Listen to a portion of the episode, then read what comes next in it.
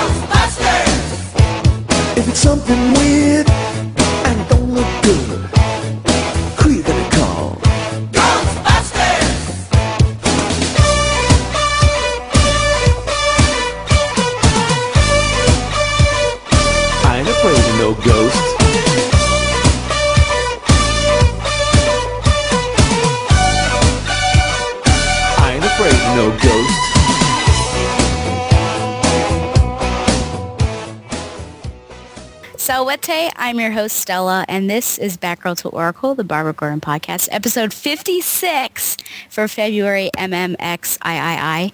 Episode 56 is brought to you by this public service announcement. Look, the storm knocked down that big wire. Hey, let's jump our bikes over it. Now, we better move it off the road. No, you better leave that power line right where it is. There's enough electricity there to fry an elephant. We didn't think it was dangerous. You'd have found out too late. Remember, never play around electrical wires or you could be playing with fire. Now we know. And knowing is half the battle. G.I. Joe! Batgirl to Oracle is also brought to you by MileHighComics.com, your new and collectible comic book store. Mile High Comics has an inventory of over 5 million comics from the gold, silver, bronze, and modern age, and over 100,000 trade paperbacks. If you're not into the vintage stock, Mile High Comics also has a subscription service called the New Issue Comics Express, offering a discounted price for comics ready to hit the shelves. Examples of the prices you may encounter are April's Batgirl number 19 and Birds of Prey number 19, both for $2.69. So if you're looking for vintage back issues or a great modern subscription service, be sure to check out milehighcomics.com. Mr. Whiskers had a dream, and he left the letters MB in his litter box. And so we have with us, I'm Nice. really creeped out right now.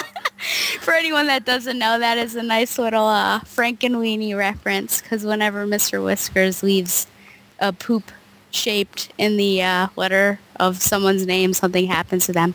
Uh, so MB stands for my good friend Michael Bailey. I'm excited to have him back on because we've got some Superman issues. So welcome back. Thank you so much. That girl is so creepy.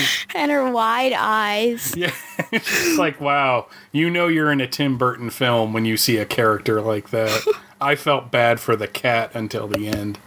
Oh, I did too. I after he exploded and then turned into the the bat creature, I was actually sad, and I'm like, oh. And then he was just evil the rest of the way. Uh, so what has been uh, new in your life with uh, with podcasts and, and things like that Oh wow. Um since the last time? I, I was trying to think back to the last time that we, we met on here. I remember uh, Superman and, and Babs met in uh, Washington D.C., but I feel like it was last year. Uh, I think it was, and actually, it, it's odd that you bring that up. They they did this uh, back issue magazine did a Superman in the Bronze Age issue, um, and they did a, a profile on Elliot S. Maggin, and one of the highlights of his era apparently was introducing Batman and Bat, uh, Superman and Batgirl. So Okay. I was just like, oh, we, we talked about a very important That we moment in, did. in the life of a writer, apparently. So, uh, no, you know, just still doing From Crisis to Crisis with uh, Jeffrey Taylor, where we're talking about the post crisis Superman.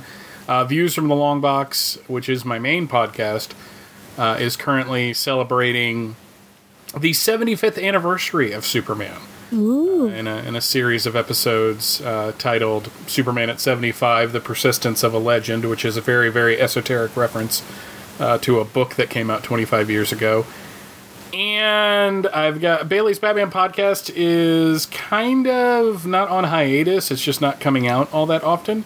But very soon, Donovan, Morgan Grant, and I's episodes about the Nolan Batman films uh, Yep.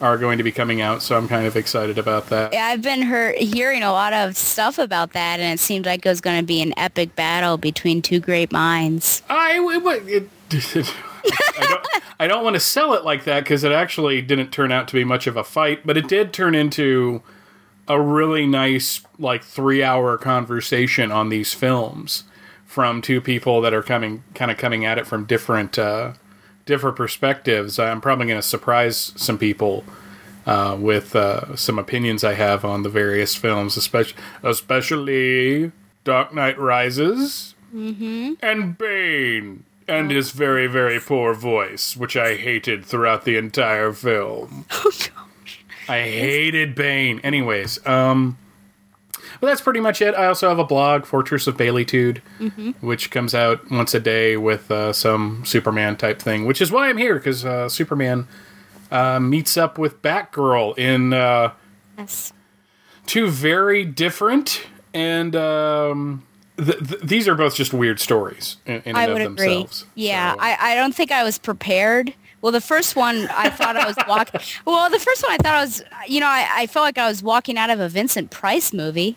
Mhm. And uh, the the second one, I just had no idea, and well, I have a lot of issues with some things that go on, especially with like some stuff that Babs does in that one. But um, yeah, I, I'm looking forward to our discussion. Uh, before that, are you excited? We've talked about this, but I'm sure other people who may not listen to your show on this show are you excited about the new Superman film that is coming out?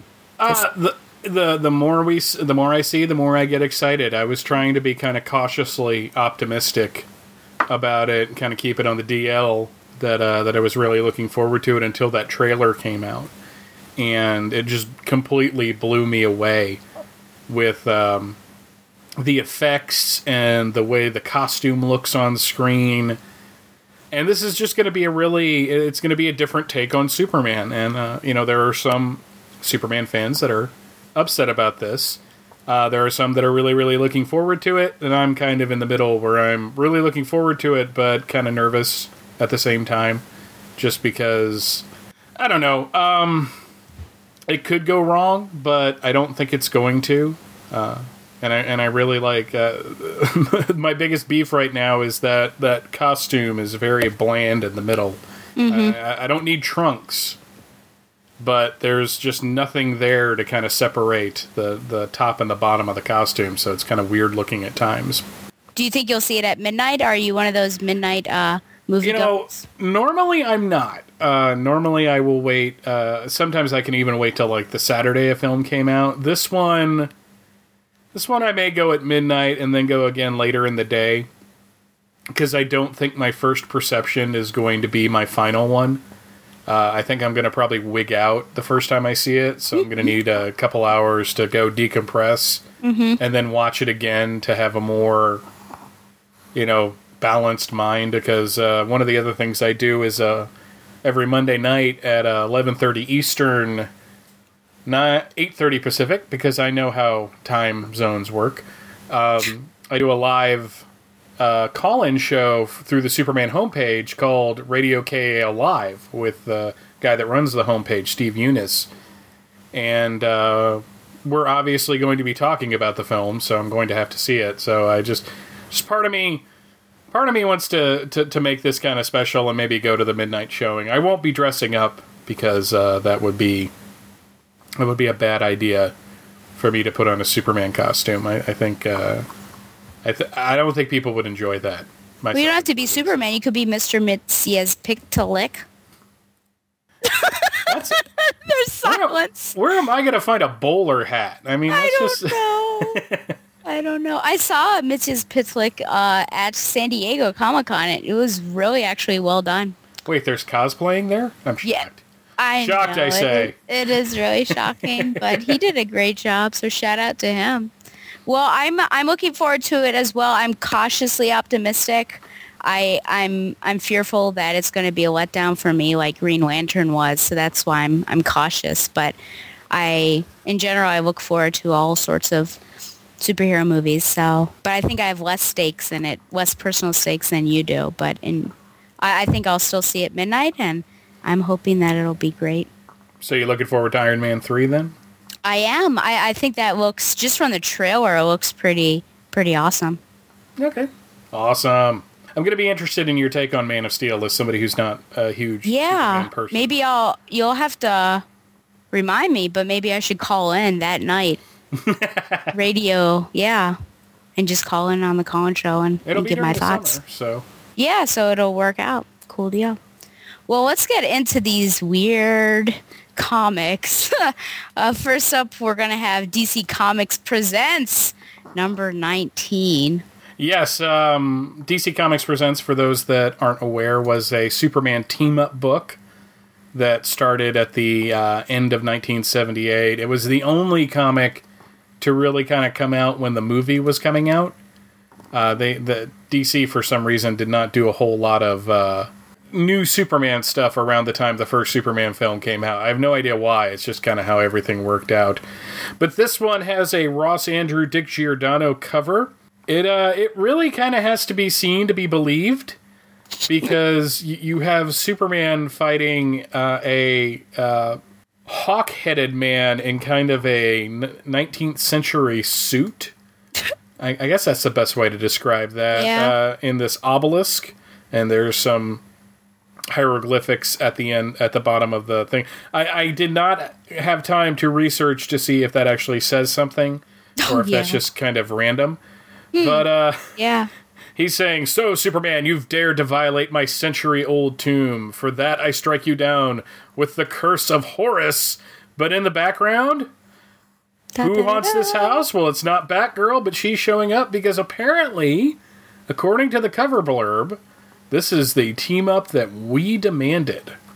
Uh, has a March 1980 cover date. Actually came out around December 3rd, 1979, which is kind of odd because this is more of a Halloween type story. Pr- possessor of a brilliant mind and a brown belt in karate, Barbara Gordon, daughter of Gotham City Police Commissioner, fights for justice behind the mask of the Domino Daredevil, Batgirl. They're really not letting that Domino Daredevil thing go away, are they? I don't think they ever will.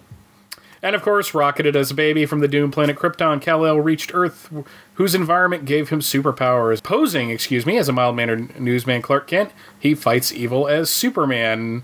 We have basically the uh, the preview of what we're going to see in this story, uh, which was Who Haunts This House, written by Denny O'Neil, penciled by Joe Staton, inked by Frank Chiaramonte, lettered by Milt Snapinn, colored by Jerry Sharp, and it was edited by Julius Schwartz.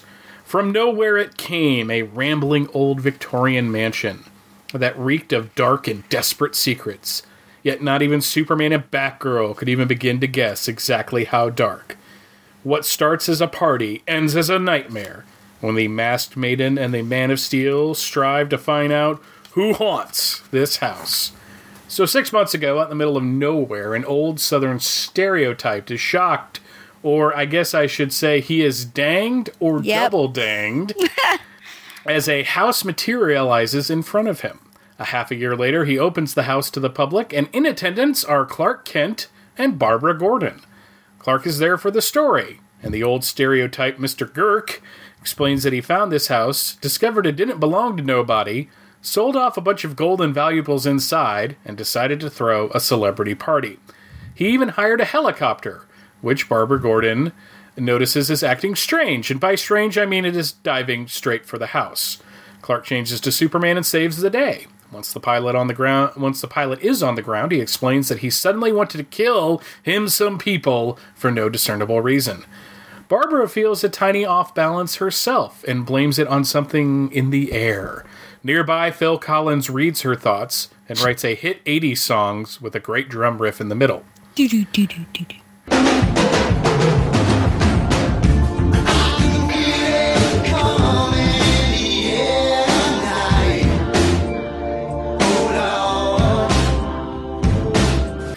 Once everyone calms down from being almost killed, Girk calls them inside. Clark and Barbara catch up on recent events, including Barbara apparently losing the last congressional election and wanting to take a vacation to take her mind off of the loss. Inside, she spots a strange obel- uh, obelisk, because I can read, which Girk has tried time and time again to open but found he couldn't. Clark is shocked to discover that it even resists his X ray vision. This type of thing strikes me as something that should be really, really important. Might even play a huge role in the conclusion of this story. But that's just crazy talk. Meanwhile, a man so awesome that he keeps a pipe in his mouth at all times is busy bawling out the pilot and even smacks him in the candlestick.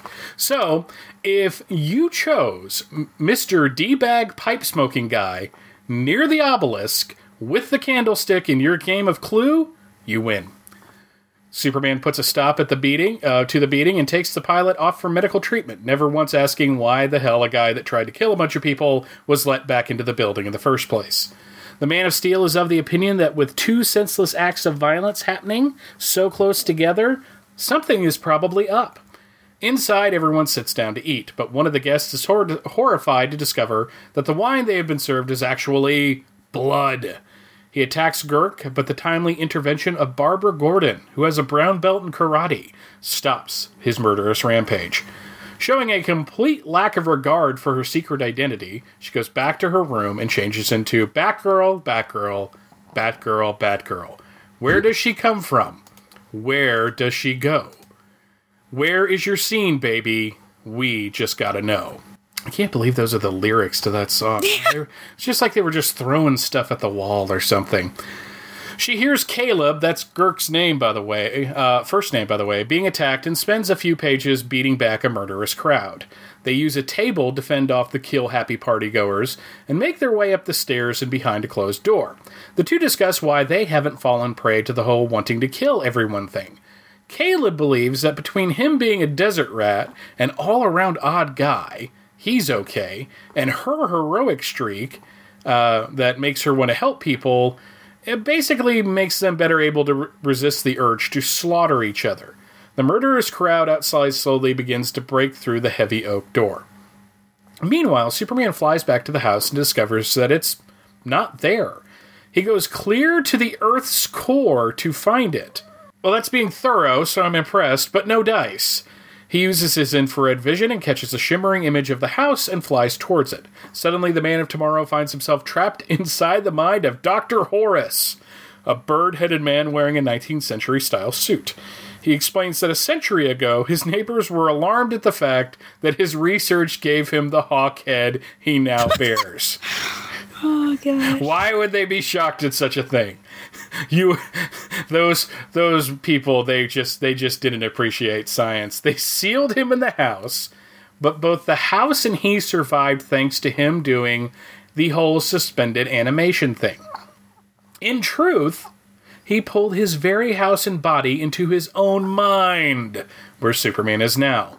Six months ago, he took a peek into what was going on in the world, and much like me and Bob's Burgers on Fox, he didn't really like what he saw. Because I hate that show, because it's awful.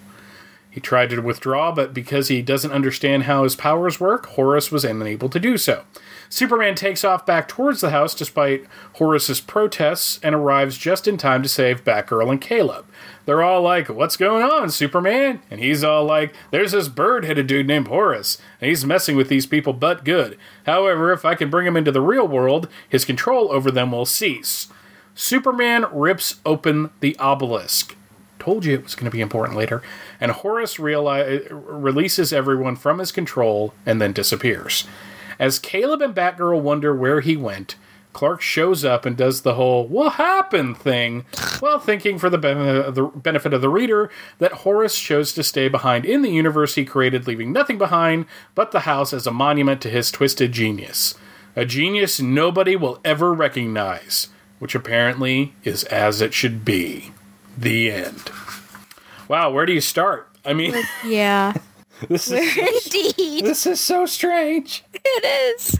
but in a good way. I mean, it wasn't a, it wasn't a bad story by any stretch of the imagination. So apparently, you disagree. Very good. Well, no, no, I agree. I mean, it had its like entertaining moments, but it was it was just like my belief was stretched even more than it normally is. I think for you know comics. so, what did you think of it? I guess my first issue is why a group of celebrities decide to go to a party at like this creepy mansion in the middle of nowhere. Who does? Who decides to do that? And then when things start happening, I mean, frankly, the first one, like this freak accident, I'd be pretty shaken up. But then after the second one, people are still staying and decide to sit down to dinner. So I, I'm just wondering, like, when is the clue to leave? Well, apparently, the food's really good. Um, I guess if you're a vampire and enjoy raw meat and, Well, and blood and such. fault. I mean, come on. Yeah. I mean, you know, it, it, it's kind of funny because DC Comics Presents as a title is kind of. Um, I don't want to call it a crapshoot because most of the issues I've read are really enjoyable. But by the very nature of the title, sometimes you have to do a lot of stretching and kind of forced interaction to get the two characters together. I mean, theoretically, putting Superman and Batgirl together at this time period probably wouldn't have been all that difficult because they did have something of a history together. Mm-hmm. Uh, sure, it was only two issues, but you know they Batman did try to force them to go out. So, which I'm still, did. Yeah. I'm just still really confused by that. I, I did, was he just tired of her at that point, and or he didn't want Dick Grayson to go out with her or whatever? But I, it's you know, it's just why do you pawn off a girl to your to your oldest friend? So I mean, whatever. Um, putting them together at this party kind of you know it, it, it, it doesn't not make sense but it's Mhm. also kind of yeah that's kind of stretching things a little bit and, and, and i think the biggest flaw and weakness of this issue is Batgirl, Batgirl and Superman really don't do all that much together. Exactly. Yeah. You know, he flies off and has to deal with, you know, Horace. And every time I hear Horace, I think of uh, Monster Squad, uh, which I, I don't know if you've ever seen that film. But one of the kids in it, who's called Fat Kid throughout the entire film, his real name is Horace, apparently. So uh, yeah, so so that's a double or nothing loss, uh, a, a bet against God that he lost. So you know he can't really win either way there, either Fat Kid or horse. Oh man. Um, the the Egyptian thing here is kind of weird too, and just it, again, if, if if they had tried to tie it better into the into the story itself, instead of like we found this weird house and it had this obelisk. Let's have a page of everyone doing uh, you know one thousand maniacs basically, where everyone just goes crazy, uh, f- you know, for seemingly seemingly no reason. So. Uh, the artwork's good. Joe Staton's one of my favorites of this era, and I, I I really like his take on Superman. What did you think of his Batgirl? Um, yeah, I thought it was well done. We, she's got that collar on and everything. I, I really like some of sort of the psychedelic panels that he does when Horace is having, well, he's about to be destroyed basically, but um, kind of these waves outwards. I think that those are really well done. But yeah, I, I would agree that it is great artwork. Both Superman and Clark, I think they really fit the character. Yeah, Staton had a really good handle uh, on this Superman, and he drew probably around this time period the Justice Society strip in Adventure Comics. Uh, so he was handling the the Earth Two Superman as well. In fact, he drew the death of the Earth Two Batman, if I'm correct. Um, but it's just, you know, we, we have a kind of a bizarre beginning with the old man, you know, Caleb, who. every- I don't know about you, but when I when I read his dialogue in his head, I was like, "I'll be danged, danged, Yeah. double danged. Ain't nobody going to believe this at all." looks like But the guy in Toy Story 2. The bear? Uh, no, no, that was Toy Story 3. No, what was his name? Pete? No. Uncle something. Yeah, I, I, I haven't seen that film since the But you know who I'm talking about. Yes, I know exactly The, the antagonist in that one, yeah. I, I mean, th- that was a decent beginning, but like you said, it doesn't. I guess it's because everybody is under the spell of Horus that they stay. I mean, that's really the only reason I can think of. But Yeah. you know, a bunch of people almost died, which is kind of upsetting. And then somebody tries to kill the pilot, and that dude just does not take that pipe out of his mouth, even when he's hitting that guy on Yeah. page five. Um, and then you know there's blood, and that's when the, the crowd goes weird, uh, goes wild. I, I gotta ask, and I feel kind of bad asking this because um, Charlie Niemeyer, who does Superman in the Bronze Age, covered this issue uh, in episode 59 of his show last October as part of his spooky month. And he kind of asked the same question I asked, uh, at least I think he did. This is what I'm remembering from listening to the show. Why did she bother changing into Batgirl? There's really no point to it. I mean, I guess she has to because it's Batgirl and Superman teaming up, but doesn't that kind of. I mean, okay, there's a really good looking redhead named Barbara Gordon who's a public figure. Yeah. You know, y- yes, she just lost out the last congressional election, but you know, people probably know who she is because it's a celebrity party and she was somehow able to go, which means she's some manner of celebrity. Then a really good-looking redhead dressed as Batgirl shows up, and apparently they're not going to put two and two together on that. Yeah, well, this is an issue that has plagued this Batgirl's appearances uh, a lot because even when she goes to Spain as Barbara Gordon and then Batgirl pops up, like people aren't putting two and two together. So I, I still have that issue why people can't connect it. At least her father was smart enough to connect it and he knows. But you know, the panel says whatever's going on, I can cope with it better as Batgirl. So I wonder if it was more like this this cow really is is going to give me more strength, more psychological strength to fight it because she was affected by it. So maybe she thought that just putting it on will put her to a place where she can be stronger and sort of fight what is going on. But that's that's as the best answer that I can give uh, because it is strange because I mean, how many people are going to remember what's going on? So she could have potentially just fought the mind-controlled people as Barbara Gordon, and I don't think it would have remembered. uh, would have mattered. But then Caleb is there, so maybe he would have questioned. But I also wonder why she and Caleb weren't affected and the other people were. I, I wonder what is Horace, what is his point? and I even why is he there in the house? I guess that's his house. So I would think he would want the people out of his house. I don't. I don't know. I, I guess I should try to no prize this. Um, to to answer the first question, they O'Neil tries to kind of get around why they aren't affected on page eleven because Barbara asks the question. The second big question is why didn't it change us? Mm-hmm. And Caleb's like, "Cause we're different. I figure. Me, Yeah. I'm an old desert rat. Been alone most of my life. I don't react normal. I don't react normal. I actually like that.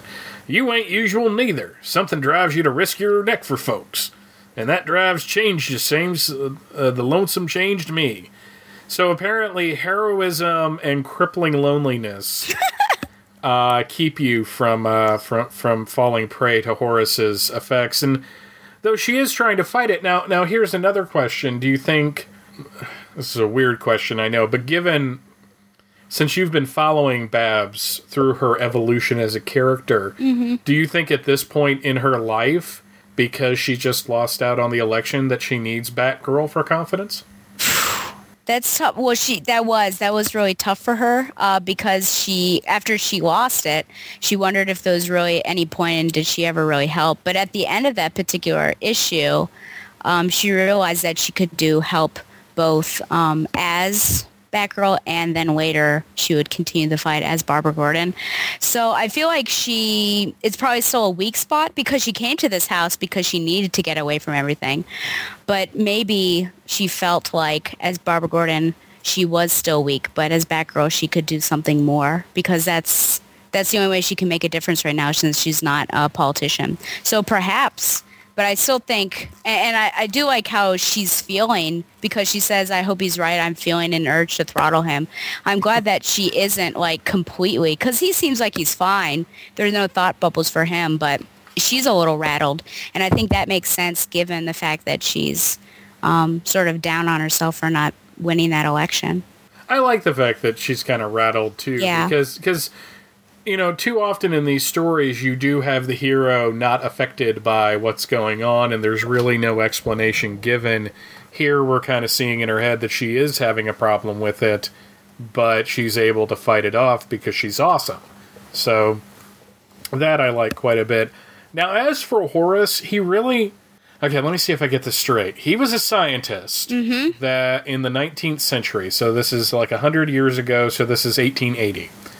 So he's a scientist that, through his experiments, made his head look like that of a hawk. Mm-hmm.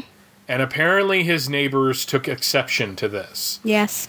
Uh, I know this is shocking to some people that such rampant racism and intolerance could occur in 1880. But, you know, if I walked out of my house today in 2013 and my neighbors suddenly had the head of a hawk, I'd be concerned. so, this guy's not wrapped too tight, or maybe he's wrapped a little too tight, uh, depending on how you want to say that. Uh, so he's kind of crazy already. So basically, his experiments all also gave him these mind powers that allowed him him to put himself and his house into suspended animation. Basically, he went into his own mind with the house. I really want to be there the day after this happened, where his neighbors are like, you know, first his head's, you know, he's got a hawk head, and now his house is gone. Um, so apparently he doesn't have control over this either, and maybe that's a maybe that's one of his big issues that he has all these mental powers and he just can't control them. So that when he took a peek in to see what was going on, the house pops out, but he doesn't for six months. And Caleb comes in and basically he uh, what what do you call that? Squatting, I guess is uh is what you would call I guess, yeah. takes ownership of the house, starts selling stuff off, which is terrible, and then has this big party and he starts messing with all the people because he doesn't like what he sees in humanity. There there isn't a clear it's like if he was trying to get everybody out, like you said, that would be one thing, but having everybody want to kill each other doesn't seem like a good way to get people out of your house. It seems like a good way to litter your house with dead bodies. Yeah, and he should have just started with Caleb because if he got rid of Caleb, Then, then, then, then, yeah, problem solved. Yeah. So, and the whole obelisk thing, yeah, it's just, it's just there. It, it really doesn't do much for the story itself. And it's nothing against Denny O'Neil, who I think is an exceptional writer. It's just I don't I don't think a lot of, of, of effort was really put into the plot angle. It was just, hey, we want to team up Superman and Batgirl, so let's make it kind of weird. Um, yeah. Um. Well, there are two things. Number one, why did his head turn into a hawk? That's my first question. My second question is, don't you? I feel like it would have been a really good um, plot point to have him see her, maybe not in Washington if she's not there anymore, but Gotham City, and maybe have some sort of team up, and and maybe he helps her along with her her issues as well. Because right now, Jim Gordon has been helping her along and saying, you know, we Gordons don't give up, and you can be strong again. And maybe she would need some encouragement from Sue, well, I guess Clark at that point as well. So I, I don't know if this weird location and story serves their partnership as well. And you brought up a good point that, I mean, they don't really even do anything together. He, he flies off. He's gone for so long. He comes back, solves the problem, and then they're off. Basically, the first page, well, the first page that they meet is the, the longest that they're together when she's happy and sees them.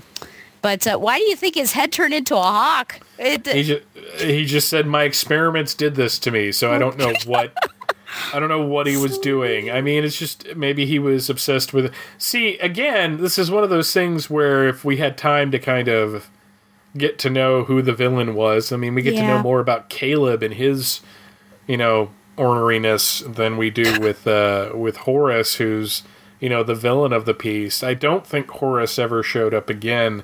Uh, again, I know that's kind of surprising. Um, but it's really kind of sad that the like the most we get because because to me I was kind of excited to see these uh, Clark and Barbara together Yeah. because you know we joke about it but they do kind of have a history together. I mean they Mhm. were hanging out. She made Lois Lane all jealous, and while I wouldn't ship these two uh, by any stretch of the imagination, you know, there, there's something about seeing two friends getting together after not seeing each other for a while that that's kind of cool, and that's just kind of done in two panels essentially, where you know she basically explains, you know, that she lost out. He's there for the story. Okay, let's get on with this like really weird, you know, plot that Denny O'Neil has concocted. So. I I don't know if it was a really good. I mean, Batgirl got to be the hero, but I don't even know if it's a really good example of of her either.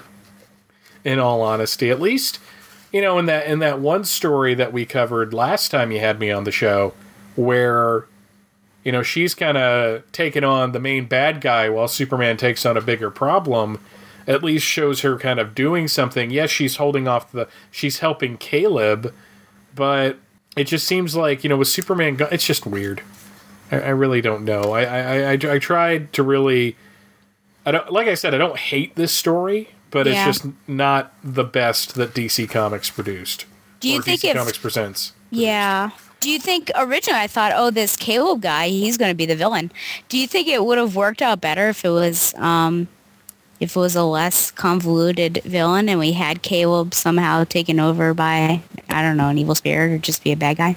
That that that actually is kind of how I thought it was going to go. Yeah. Then then Horace showed up, and I'm just like, I was expecting a whole like Scooby Doo ending where they rip off the Hawk mask and it's Caleb underneath, and he would have gotten away with it too if it wasn't for you know those pesky Batgirl and Superman. So I don't know, just very very strange. And Clark Yeah. just shows up at the end. Hey guys, what happened? Oh, Which is which is his his maneuver basically. Which again doesn't make him look like a very good reporter. Though I guess he, he would have to explain why he wasn't in the murderous crowd. Yeah, it's true. And what sort of, I guess he's, he doesn't seem like the type that would be doing lifestyle pieces at the Daily Planet. Because I guess that's where this would go. This huge party in the middle of the desert. That seems like more, it could be Lois's gig, but maybe that's too shallow for her as well. It, it could be also he's an anchorman on WGBS okay. uh, and is known. You know, he's kind of like the Walter Cronkite of this era. Who you know, everyone knows who he is. He does the news every night, so it, it would make sense to invite him. You think he would wear you know something else besides his usual blue suit with the black and white red striped tie, but um, that's how they. That was the style guide, I guess, is the best way to say that. So, I. the, the best thing I could say about this story is it got us together talking about Batgirl and Supergirl Yeah. Superman again. So that that kind of made me happy. Uh, I mean, it's it's it's much better than the the other story we're going to be talking about. So Gosh, yeah. Um, so what would you give this out of 10? I'd give this a seven. Um, okay. because I, you know, like I said, I can't be too hard on it just because by the very nature of what it is, it, it- you know, D, like I said, DC Comics Presents was a series, you know, was kind of by, by by the the structure of teaming Superman up with a random character, you were either going to get something really really interesting or something very forced, and this this is kind of like in in between those two. It could have been interesting. It just didn't turn out that way. So yeah, I, I'd give it a seven. Okay, I'm going to give it one lower and give it a six because I also sort of like to compare between the two stories. So I had to think about what I was going to give the next story. So a seven for Michael and a six for me. Oh man. Well, it's about to get a little stranger, folks. Yes. Because now you can openly ship Superman and Batgirl, I guess, if you want to. Uh, so this is Superman number 363. And we're going to be covering the story, Just Imagine, A Night in the Life of Bruce Superman Wayne. Oh, man. Writer Bob Rozakis, penciler Rich Buckler, inker Joe Giella, and uh, colorist Jerry Serpe. And this came out in September 1981.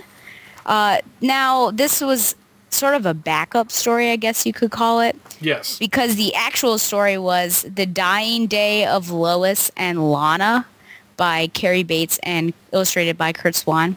And I guess I, I, I, did get a summary for this, so I thought I could go over it. I started reading it, and I was just like, what is going on? So I decided to just go to the end to where it really mattered. Uh, but while attending a function at Metropolis Museum, Clark, Lana, and Lois, boy, you know it's going to be a good one when Lana, Lana and Lois are together, are all exposed to a, a virulent alien virus that originated from one of Lewis Lang's artifacts. Clark's super antibodies naturally make him immune to the virus, but Lana and Lois fall deathly ill.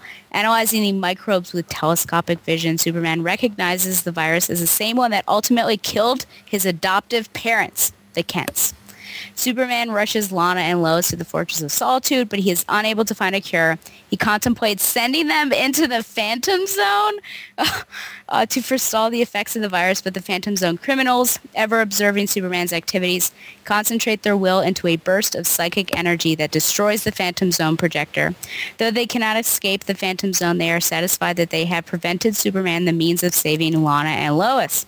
Desperate, Superman even goes to the Metropolis State Penitentiary and tries to enlist the scientific expertise of none other than Lex Luthor. But Luthor refuses to aid him. Shocking. Superman then travels to the 88th century in the hopes of finding a cure from the advanced scientific minds of Earth's future. These beings refuse to corrupt the time stream, but assure Superman that someone from his era will in fact find a cure. Returning to the present, Superman realizes that since he was affected by the microbes as well, then his super immune system might be able to save Lana and Lois. He gives them an immediate blood transfusion and they quickly recover. Then Lois said that it was all a ploy to get Superman to marry her. Not really, though. But I couldn't imagine that happening. He's not the same person. We were supposed to have a picnic, but he was with another girl. It serves you right, Lois. After all the love schemes you pulled to get me to marry you. I have no idea what he was talking about. You know, this reminds me that I hope Josh comes out with that uh, that audio drama soon. Yes. I'm pretty excited about that. Where you and but I got to be Superman and Lois. Superman and Lois, yes. That, and I got to say some really wacky lines. And I made a giant pizza. it's and, so and I'm, weird. I'm sure it tasted good. Oh, it's so so. Okay, well, so that was that wacky story with Lois and Lana. But here, here's our actual story. So this is a night in the life of Bruce Superman Wayne. Which really, when you think about it, it's not a night in his life as much as it was in Barbara's life because she was the one, but we'll get to that. Uh, in a similar vein as Superman's speeding bullets, Krypton explodes and a rocket carries baby Kal-El to Gotham City, where it is discovered by a young Jim Gordon, and he takes it to Thomas and Martha Wayne because apparently he doesn't know that he should probably bring it to an orphanage or child protective services. Uh, this baby grows up as Bruce Wayne, discovering his powers, and on his 21st birthday decides to use his strength for the good of the world.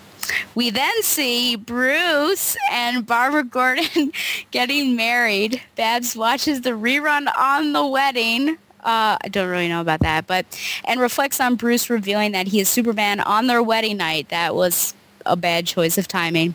She automatically wants Bruce to give it up, for he wastes his time saving one person at a time when he could be using his brilliant intellect by curing diseases. Apparently, Bruce goes along with this and retires as Superman, trying to cure the common cold instead. The phone rings and Babs learns from Chief O'Hara that the commissioner has been shot and killed, saying that if Superman hadn't retired, Gordon would probably still be alive. Well, of course, Babs feels responsible for this. Bruce comes to her and finds out what has happened, suits up and flies at super duper speed in order to crack the time barrier and prevent the murder. Unfortunately, as he already exists in the time period, he only acts as a ghost and he watches Gordon get shot by Lou Moxon. Bruce returns to see Babs suiting up in her Batgirl er Batwoman garb, uh, something she made once she realized that Superman was more than just a guardian, but a symbol, and something had to replace that symbol. She goes after Lou Moxon with anger and intimidation, frightening many bad guys, and as she finally finds Moxon, she goes to wrangle him with a rope, but he runs into the street, and he is killed by a truck. Babs accuses Superman of not saving Moxon. Ugh. But Bruce responds that Moxon sealed his fate when he shot Gordon, and destiny decreed he should die this way to pay for his sins, and not even a Superman could change that. The two walk, I know, right? The two walk off under an eerie visage of Jim Gordon. Oh my gosh. Ooh. Yeah, where to begin? Oh. Um, well, the this was uh, there were a lot of different backup stories that appeared in the various Superman titles uh, from the start of the Bronze Age. Basically, one of them was like the Fabulous World of Krypton. There was the Private Life of Clark Kent. There was one called the Superman of 2020, which showed Superman's grandson and his adventures. This one apparently was one that they just decided because it seemed like an interesting idea to kind of have, you know, well, what if Superman was found by somebody else, and what if that other people were the Waynes, uh, which would later get turned into the J.M. DeMatteis written Speeding Bullets Elseworld story, uh, which Jeffrey Taylor and I covered recently on uh, From Crisis to Crisis. That's a I had more issues with that story than I realized I was going to have to when we, we started talking about it. But this was the last one of the um, uh, Bruce Superman Wayne. And, uh, okay, okay, so let me get this straight. Um, okay, I can buy that the Waynes found baby Kal-El. Yeah, I think that's accept. Well, yeah, after you buy that, Jim Gordon went straight to them and not to like some Yeah. other agency where you probably should go if you found a baby somewhere. Um, and I get that he grew up, he became Superman because that's Mhm. kind of his shtick. Uh, uh, I don't know. I, I haven't read all of these, so I don't know if the Waynes died or not. And uh, he meets Barbara Gordon and falls for her because she's a hot redhead, and that's what you do. and, and they get married, and, and and he reveals his identity, which you know they're married. They, you know, you figured you would have had that conversation before. That's what I'm. married. That I have a major problem with that. Um, but still, you know, so he tells her, and, and, and her first, her first really stupid reaction, and there's several in this story, is okay, you got to retire. Yeah. I know there's an entire planet depending on you right now, but you could be doing other stuff, and I need you at home. So, yeah, you figured she would have been more apt to accept his lifestyle, I guess if you want to call it that, because, you know, her father was a cop. So, you, you think she would have, you know, kind of been used to that sort of thing. Or maybe that's why she wanted him to retire. So then, you know, apparently crime goes all crazy because Superman's gone, and her father's killed. So, and he tries to stop it, which was really nice of him.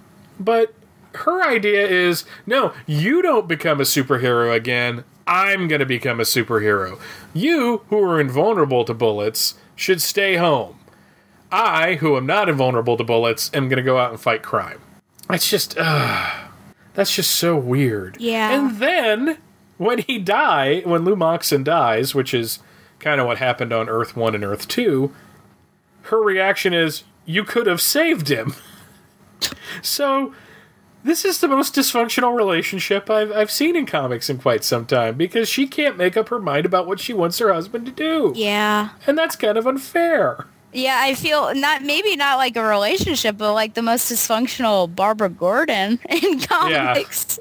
Not knowing, you know, I do have to say, I guess my only gripe against Superman is, well, I guess he shouldn't have gone along with, uh, he shouldn't have rolled over so easily on the you should give up your costume thing, but that he told her after they were married because it, it just sort of seemed like a very Lois Lane thing to do. Uh, sort of like trick her into marrying him and then he would reveal it because I feel like that does need to be a conversation you have because that's such a big thing to have that before you actually propose because she needs to accept that part of your life as well. So he was very trusting that she would accept that. But I, I was really surprised. I, I thought I can't believe you're asking him. And she says only 1% at a time, but he's he's saved scores at a time depending on what the natural disaster or, or villain is doing. And then, you know, you could use your brilliant intellect. And I thought, well, can't he use both? I mean, well, because I mean that's almost what Bruce Wayne does. If he's not being a playboy, he is trying to help Gotham City as Bruce Wayne with his money, and then at night he's Batman. So conceivably, he could have been doing both. So not too sure about that, but I thought, gee, she's a hypocrite because after she asked him to retire, instead of saying, I made a mistake, the world needs Superman, she decides, I'm going to make a Batwoman costume. I don't know. And I- I- again, what what is her what is her impetus to make a Batwoman? Yeah, and not like a superwoman. Yeah, exactly. That is a little weird. Yes, thank you for bringing that up. I don't know. I wonder what it would have looked like a super Lois costume. Do you think? What would that have looked like? I mean, I like the costume. Oh yeah, for sure. It's a really good take on on the Batgirls. Uh, I like the black bodysuit with the yellow bat. I think that that looks really striking. Rich Buckler is, is uh, one of my favorite artists from this era. Um, however, I don't think this is his best work. Um, it's very tight and very constrained, and there's a lot going on, and it doesn't leave a lot of room for for really like you know you know dramatic artwork. And that that that shot of Commissioner Gordon's head on that last panel. Uh, it- it's not that he's looking down on them. It's just like he's seen something he doesn't like in the corner, and he's just staring, and that's just very strange to me. I don't know, but I like the fact that she's Batwoman in this alternate reality. Yeah. That was kind of that was kind of an interesting way to kind of shake things up a bit. Yeah, I feel like it, a lot of it was because maybe um, Kathy didn't exist at all. Commissioner Gordon looks very uncomfortable his in his suit on the first page. By the Oh way. gosh. Ah. So he knows he's Superman. I'm assuming. well, he perhaps.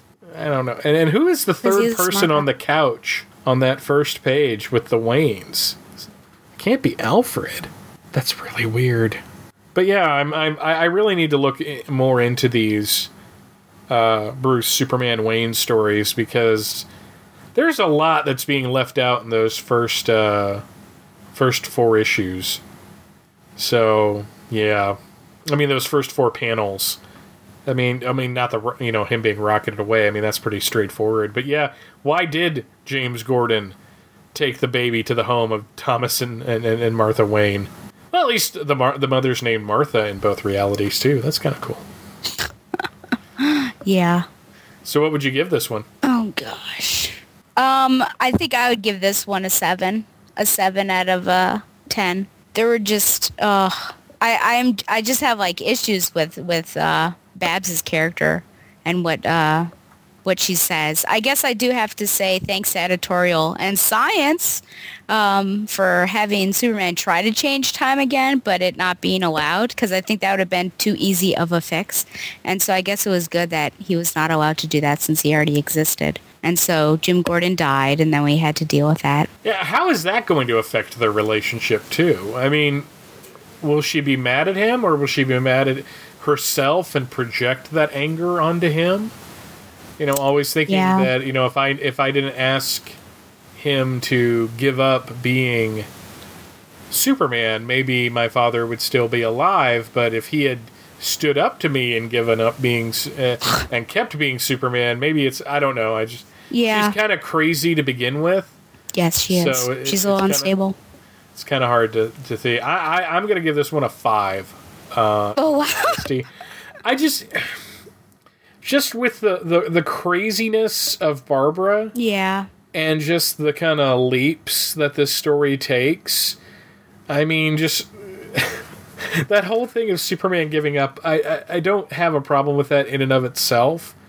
But Superman retires. Will dedicate life to scientific research. Good luck, Superman. Not don't leave us, please. Don't. Ah. Yeah. So I just yeah, and, and the art's a little bit off too, uh, which is kind of weird. But you know, it's just so it's just so strange that he just I mean, on your wedding night, you're expecting your husband to kind of take his clothes off. Um, you're probably not expecting a Superman outfit to be under there. Probably not. That's a little shocking. Not even my wife was expecting that, which is Oh, probably boy. a good thing. When you showed her your Mxyzptlk uh, outfit. Well, yeah. I waited to the wedding night for that because Oh, you know that, that, that, that that's just, okay. You're legally required to be married to me right now, Oh. so you, you have to accept my my mixie outfit with my bowler hat and my. My orange and purple outfit. Yeah. I, I did at least like that she goes right after that guy, um, as someone crazed with guilt and grief would do, just like Batman or Spider-Man, I think, would do. But but what was weird for me is that I think uh, any of those characters who had some tragedy in their life and then they found themselves against the bad guy that did it. If that person died, there'd be sort of a, and it wasn't their fault, there'd be some sense of relief or maybe almost like a, a sick joy just that there was. But but then she just accuses Superman right away that, you know, you could have saved him. And I was a little confused what that was. And, and his reasoning's a little off there. No, I don't think so. Um, Moxon uh, sealed his fate when he shot your father. Yeah, that's what happened. Destiny, destiny decreed he should die this way to pay for his sins. God. And uh, I couldn't have stopped that. Uh, yeah, that, that that that works. That works. Oh my gosh. Let's go home. Yeah. I don't. I don't even think that um, Moxon would have gone to jail because it's not like there was any evidence that he killed Gordon. Just that Superman was a ghost. How does he explain that? I went back in time, but I Yeah, that- that- stop it. I could only watch it happen, and it was Joe Moxon. It's like you want to see like the Law and Order episode of that, where the the the defense attorney's just like, "Your Honor, are we really going to believe that he went back in time? Can he really prove that that happened?" And that's the only witness. I mean, I guess maybe they could use it to get a search warrant because there would be inevitable discovery there somehow. I don't know. Just I just I, I do like that he gets hit by a car because that seems to be what happens to the to Lou Moxon and Joe Chill in these stories, no matter the um, no matter the reality. Uh, I will say this really quickly. I actually really liked the Dying Day of Lois and Lana, the first story. Oh, okay. Uh, I enjoyed it quite a bit, mainly because I thought it tied nicely into Superman's past, and the artwork was uh, was pretty solid for Curt Swan. So uh, I I, uh, I kind of liked it. I really liked the cover though, because you know Superman sitting there begging. That's Rich Buckler as well, by the way. So you can see that the inker makes all the difference sometimes. You know, he's like, "There's nothing I can do to save Lois and Lana. Find a cure for them, Luthor, and I'll do anything." And Luthor's got his like fist on his hip, and he's like, "Ha ha ha!" It is such a great cover. Oh gosh. Meanwhile, Lois looks like she's just been roofied. Um, yeah. I mean, it's not quite, you know, at least she's wearing her clothes because it's like every time my wife and I watch that one episode of Batman the Animated Series with uh, the fear gas, Mm-hmm. uh, Rachel always asks who undressed Barbara and put her in the uh, the hospital gown Yeah. in the bat cave. Who drew straws for that? I mean, that that's kind of Yeah. creepy. Hopefully, Alfred. but that's even creepier. Well, but he he has medical training, so hopefully he this wouldn't true, this is look at it in an odd way. But yeah, there's uh there's uh, it was one of the first like old X-Men issues I read and um cuz I started getting essentials and Arcade kidnaps the different X-Men and Storm had just taken a shower and she's like in a bathrobe and then the next thing they know they're in these giant uh, pinballs and they're in their costume but at least Scott brings up we're in our costumes. But yeah I always wonder like why don't they ever question how they got into their costumes? So Arcade dressing Storm I think is way creepier than Alfred dressing Batgirl oh boy weird weird issues that we picked um, to have this reunion here Yeah, and, and thankfully there's just this really normal run of the mill episode of, of, of, of the Batman 60s series to talk about where nothing Oh, yeah. strange happens at Of all. Of course, of course. Well, we're going to take a break, uh, but when I come back, I will review Batgirl 16 and Birds of Prey 16. But now, Zias' Radio Hour featuring White Wedding by Billy Idol.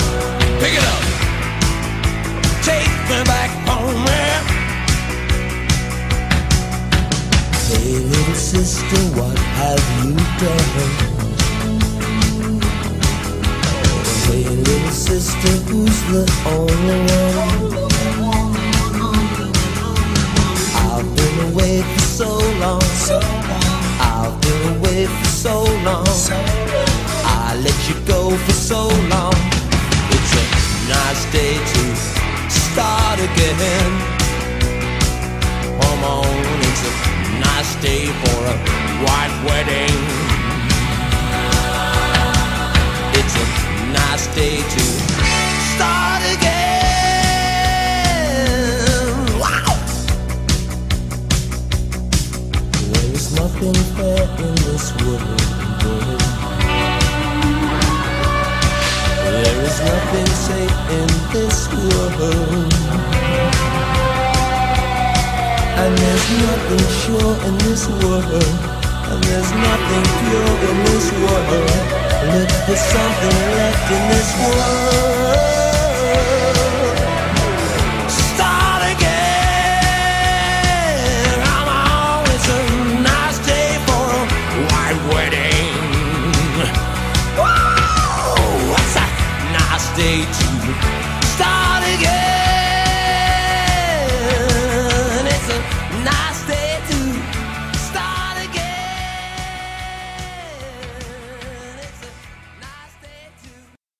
Well, welcome back. Now I'm going to take the modern comics and review them myself since my friend Michael Billy did not have a chance to read them. So, first up, we have Batgirl number 16, Collision Part 3, Ceremony, writer Gail Simone, art on pages 1 through 10, Ed Benes, and pencils on pages 11 through 20, Daniel Sampere. And inks pages 11 through 20, Vicente Cifuentes, and colorist Ulises Arreola. Interlude number one. Babs is sitting in a wheelchair speaking to a clinical psychologist, Dr. Andrea Latamendi.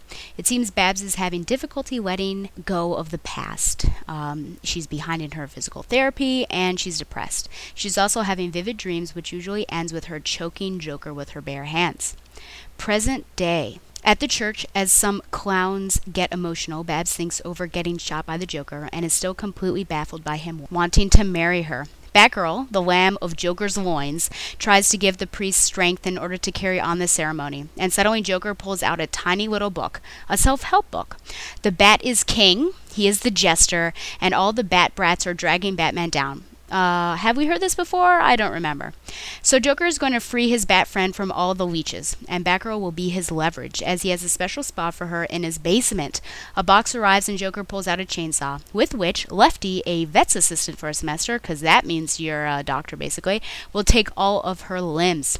Babs considers running for a moment, but her mother wouldn't make it, so she decides to take as many of the clowns down as possible. She considers she's up against a lot, even though she hasn't faced anything she couldn't outthink or outpunch. Huh. I wonder what book she's been reading for these past uh, 15 months. Then in walks James Jr. He comes into the church double fisting two grenades. He tells Batgirl that Mrs. Gordon is safe away from the skating rink, which gives Batgirl all the incentive she needs to really go after Joker and his circus of clowns. Act now. Think about whether it is safe trusting James later. She's done being afraid, and her fighting shows it. Outside the church, a scared Alicia is considering that her actions from a few months ago, namely letting James pick her up outside of a bar at probably 2 a.m., were not the best uh, best decisions. Joker thinks Batgirl may be crazier than he. James offers Joker a deal. A clown calls uncle, and Batgirl ignores it and beats him down as she is fresh out of mercy. Ignoring the priest's frightened face as he stares at her, she goes after Joker once and for all and begins pushing the chainsaw even closer to cleaving Joker's head. Unfortunately, James lied. Bab Sr. is not safe, and she's about to get a whiff of chloroform. Sleep, little bat, sleep. James demands Babs Sr. to be let go. Joker says that wouldn't do since he needs an audience for the reception and asks about the grenade. James said that they were fake in order to get his attention, but this one's not. Hey, hey, hey. As he pulls the pin and lets it go, destroying the church and taking who knows how many with him. Later, a foggy Batgirl awakes to a well dressed Joker, saying that the engagement is off, but at least there's a parting gift, as he begins to open a bloody serving dish to reveal to be concluded in Batman number 17. Well, to start off, you know, I wonder what was the point of Interlude 1 and whether there's going to be an Interlude 2, which of course we didn't see in this issue. So, if Death of the Family is over in Batman number 17, will there be an Interlude number 2 in Bat Girl 17. Who knows? We basically see things we've heard multiple times before, namely that it was a slow road to recovery. Joker really jacked her up and she wants to kill him. So, what was the point of it all? Was that doctor the same doctor that was with Joker? That, you know, her daughter was threatened? It doesn't really seem like it, so I don't know. Now, as this wraps up the arc with Joker, I'm still wondering what his motives were with everything he did to Barbara. He shows his little book, which has all his apparent plans and info, but that was only mentioned in this book, and it seems to have little importance elsewhere. Does he really just want to marry her so he can cut her up and leave her chained in his basement? I mean, it's sick. It seems like something the Joker would do, but it doesn't really make sense in the scheme of the story. The dialogue seems at odds with the action, saying that she's in control, uh, she's over everything, everything's in the past, and she can take the thugs, but she really doesn't seem to prove that until the very end when she really unleashes, well, hell. James coming in and helping, with little quotes, is not very surprising, but I'm surprised by what he offers the Joker. It seemed reasonable that he was going to help Babs in order to have have her or kill her himself, but instead he gives her to Joker in return for his mother. Why does he have such a desire to help or have his mother? Is it to kill her or to save her? That's really confusing. Why does he want to save Babs if in the end he never actually wanted to save Babs? Doesn't really make sense. I think Babs never should have let her guard down and trusted James. She knows better than that. She should have known from all the craziness uh, that she encountered with him and knowing your brother hopefully better than that. Uh, so that was sort of dumb on her part, but I guess that she's desperate. She's going to grasp onto whatever she can. Batgirl drops the kid gloves. She really goes to work, showing no mercy and really almost on the edge of killing Joker. And we've seen this a couple times, especially with, uh, if you've read Batman Hush and Death in the Family, uh, way back in the 80s there. But where was this the whole series, and why now?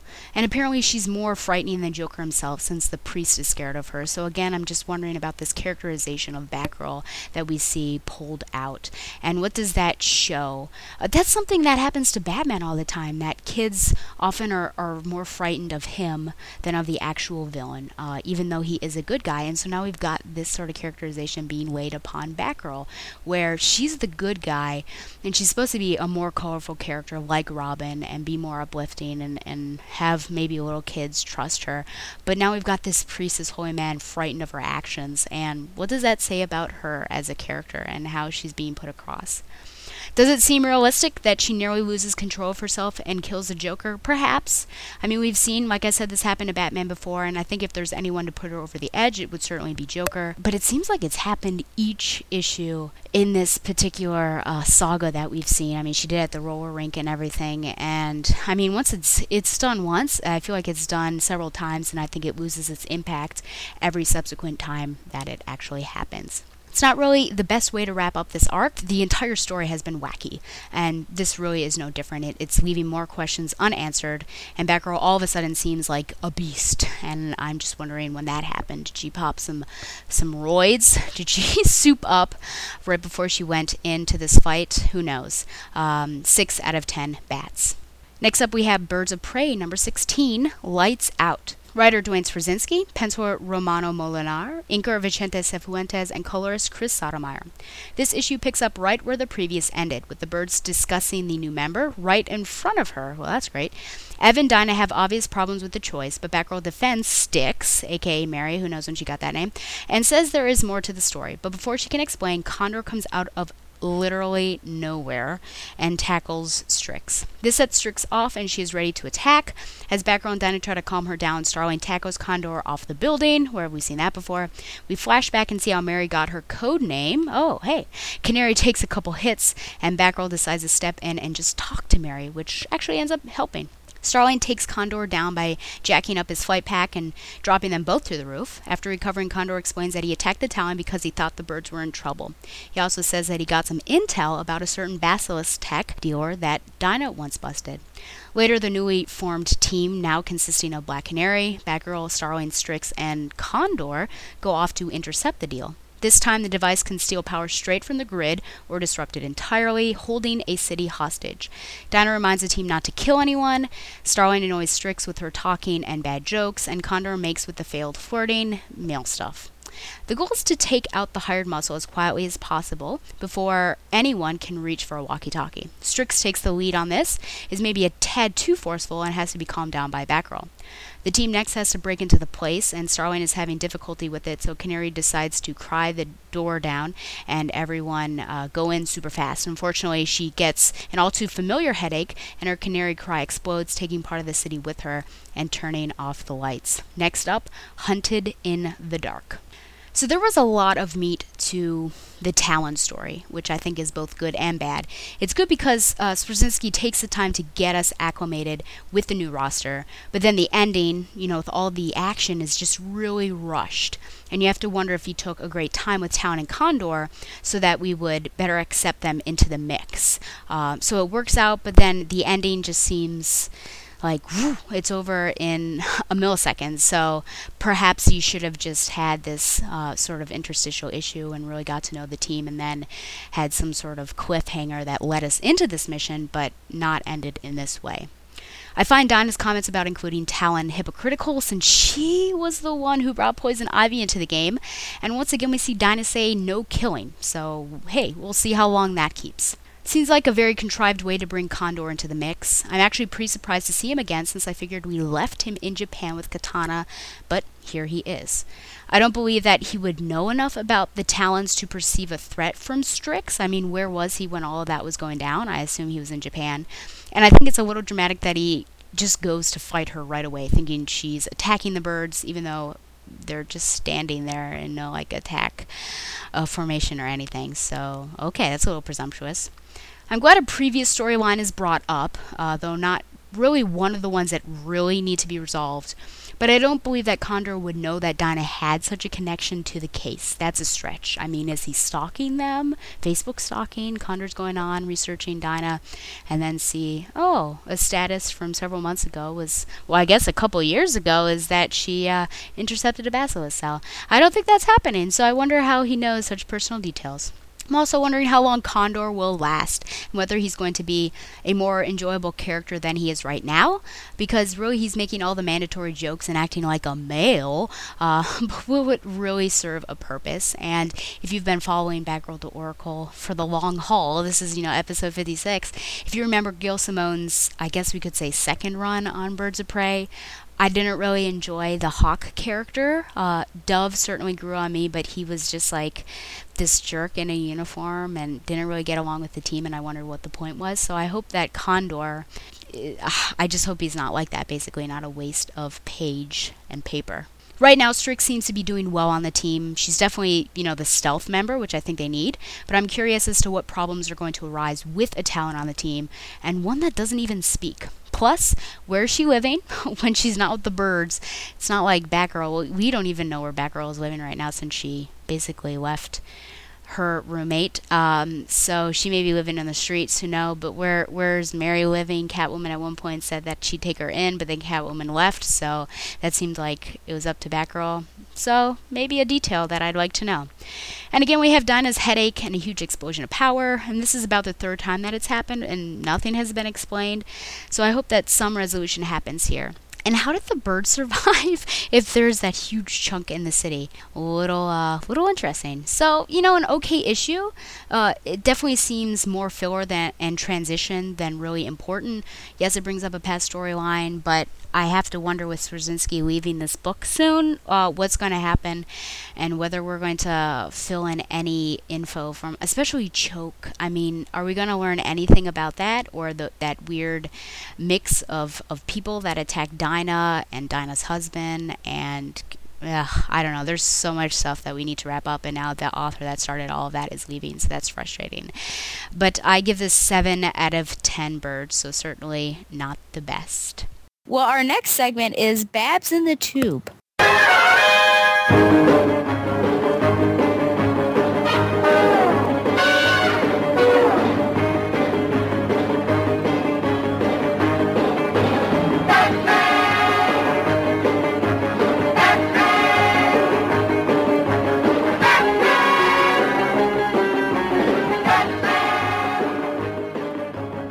And remember, this is the segment where I examine an individual appearance of Barbara Gordon in the media, whether it be TV or film. And currently, uh, I, and now we, are watching the 1966 Batman TV series, and we are wrapping up. We're, we're getting to the end. Uh, this is episode 115. It was season 3, episode 21, The Great Escape, part 1. And it aired February 1st, 1968 starring Adam West as Bruce Wayne slash Batman, Burt Ward as Dick Grayson slash Robin, Neil Hamilton as Commissioner Jim Gordon, Stafford Repp as Chief O'Hara, Alan Napier as Alfred Pennyworth, and of course Yvonne Craig as Barbara Gordon slash Batgirl. Woohoo! Yes. Guest starring Cliff Robertson as Shame. And remember, Cliff Robertson will be Uncle Ben in the Tobey Maguire Spider-Man. Uh, Hermione, or Hermione, oh dear, Baddeley as Frontier Fanny. Dina Merrill as Calamity Jan, who apparently after this aired married Cliff Robertson, so that was interesting. Barry Dennen as Fred, Brian Sullivan as Fortissimo Fra Diavolo, and Dorothy Kirsten as Leonora Sottovoce. Okay, here we go. Hold on to your hats, people. Uh, that conniving cowboy of crime, Shame, breaks jail with the trusty aid of his fiancee Calamity Jan and her mother, Frontier Fanny, in a Sherman tank. At police headquarters, I know, the Batman and Robin get a message from Shame announcing his plans to steal rock and roll from the Gotham City stage. While the Cape Crusader and the Boy Wonder race back to the Batcave to consult the Batcomputer, Shame hides out at Gotham City Central Park stables, where he is introduced to the members of his new posse.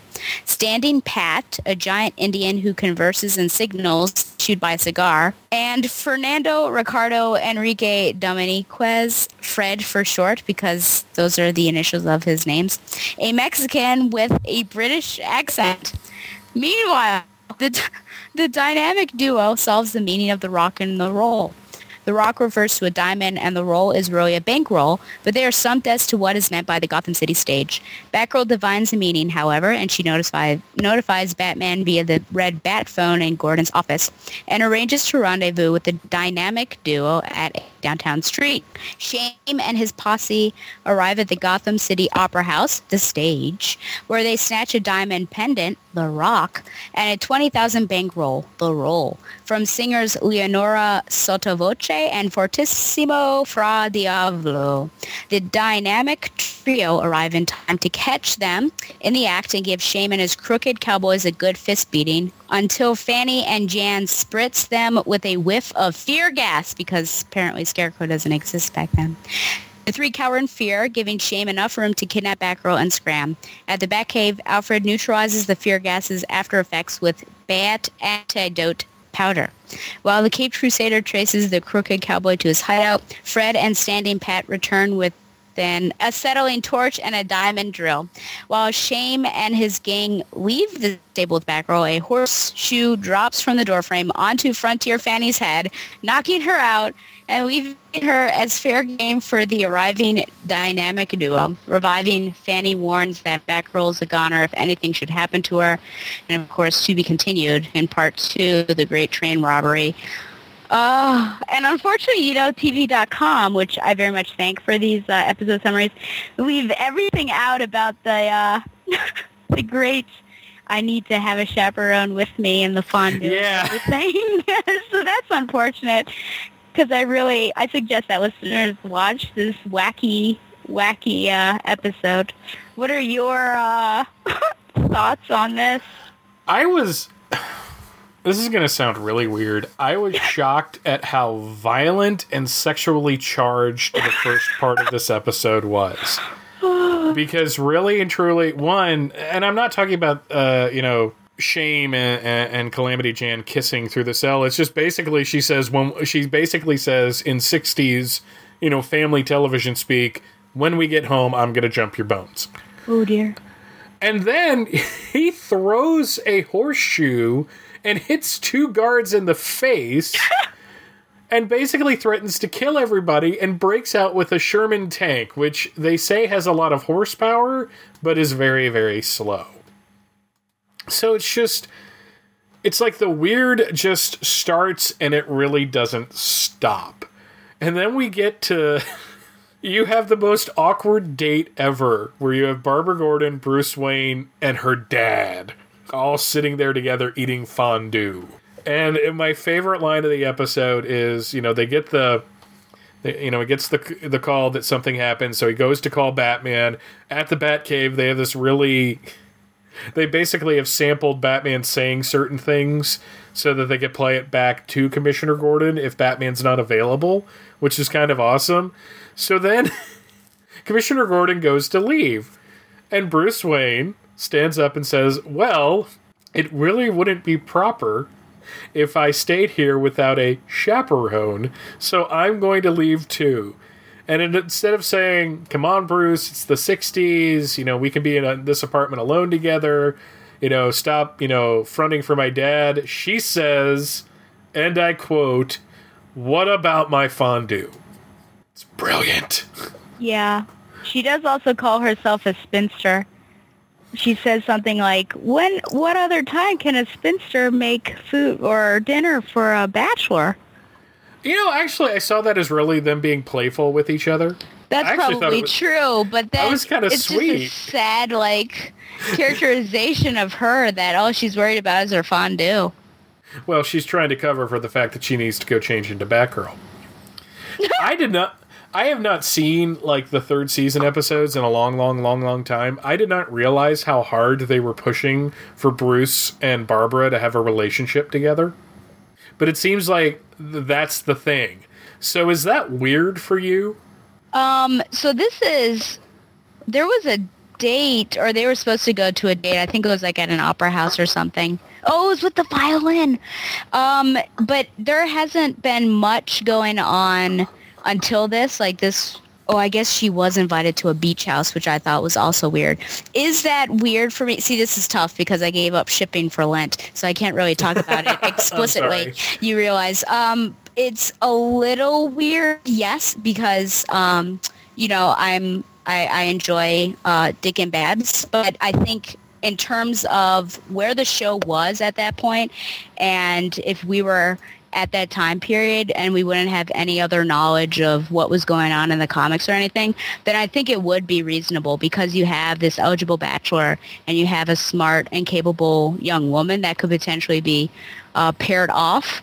But since I think we look at it now and, and we can't really filter out all those lenses, it is really awkward. But I think back then it probably would have been fine. Do you agree with that?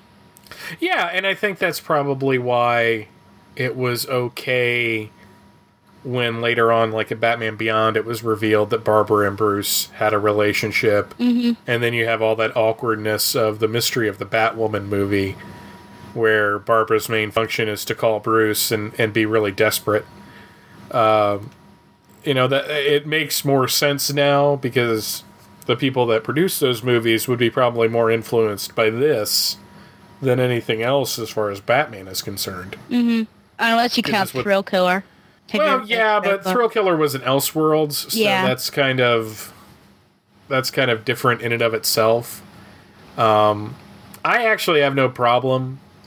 Not not that I'm a big shipper, one way or the other, uh, but I don't, I don't really have a problem with it being Bruce and Babs because Babs always struck me as being older than Dick, anyways.